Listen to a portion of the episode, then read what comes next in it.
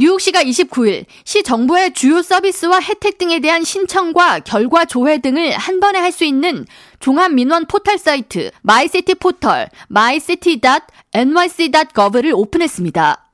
에릭 아담스 뉴욕시장은 자신이 취임하기 전부터 뉴욕 시민들이 시 정부 서비스에 대한 개인정보를 한 번 입력하면 추후 다른 서비스를 이용할 때 재차 개인 신상 정보를 입력하지 않아도 되도록 시 정부가 관리하는 종합 포털 민원 사이트를 구축하길 원했다고 설명하면서 뉴욕시의 마이시티 포털은 뉴욕 시민에게 편리함을 제공하고 더 많은 시민이 시 정부 혜택을 받을 수 있도록 기여할 것이라고 덧붙였습니다.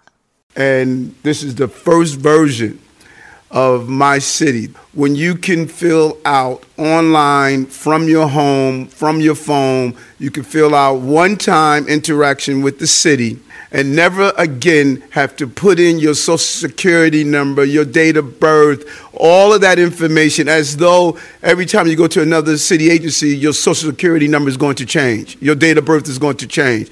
That's not true. So, why are we tormenting? harassing the public to give basic information and knowledge, and that is the concept of my city.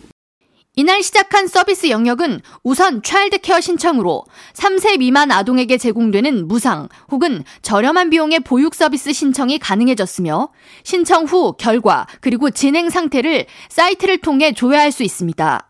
또한 자격이 되는 저소득층 가정에 보육 바우처가 제공되며 월소득 6,939달러 미만의 가정의 경우 보육 지원 서비스를 받을 수 있고 바우처를 통해 뉴욕 시 내에 수백 개의 child care 센터에서 보육비를 결제할 수 있습니다.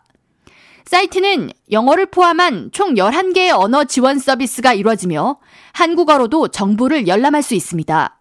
아담스 시장은 이날 오픈한 MyCity 포털 내에 child care 신청 서비스가 자녀를 무릎 위에 앉힌 상태에서도 가능할 정도로 신청이 쉽고 사용자 친화적이라고 설명하면서 향후 저소득층 식비 지원과 세제 혜택 등 시 정부의 다른 서비스도 동일한 방식을 적용해 MyCity 포털 기능을 확대해 나갈 것이라고 설명했습니다.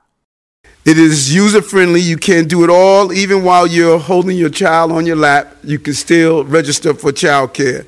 It's fully online and documents are secured and stored. Uh, to save time, family can also complete an easy screening tool to see if they m- might be eligible before they start the application process. And this is what government is supposed to do, and this is how we're going to continue to expand my city as we lay out, we roll out new versions of it.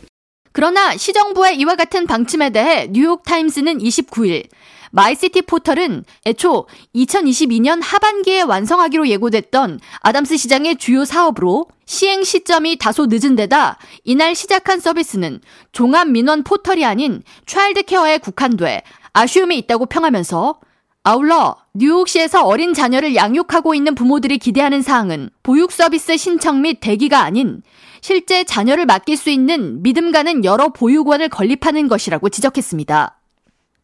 또한 애초 기획하기로 했던 서류미비 뉴욕 시민을 위한 자녀 보육 서비스 Promise NYC에 대한 내용은 이번 child care 프로그램에 포함되지 않았으며 이에 대한 설명도 없었다고 비판했습니다. K라디오 전영숙입니다.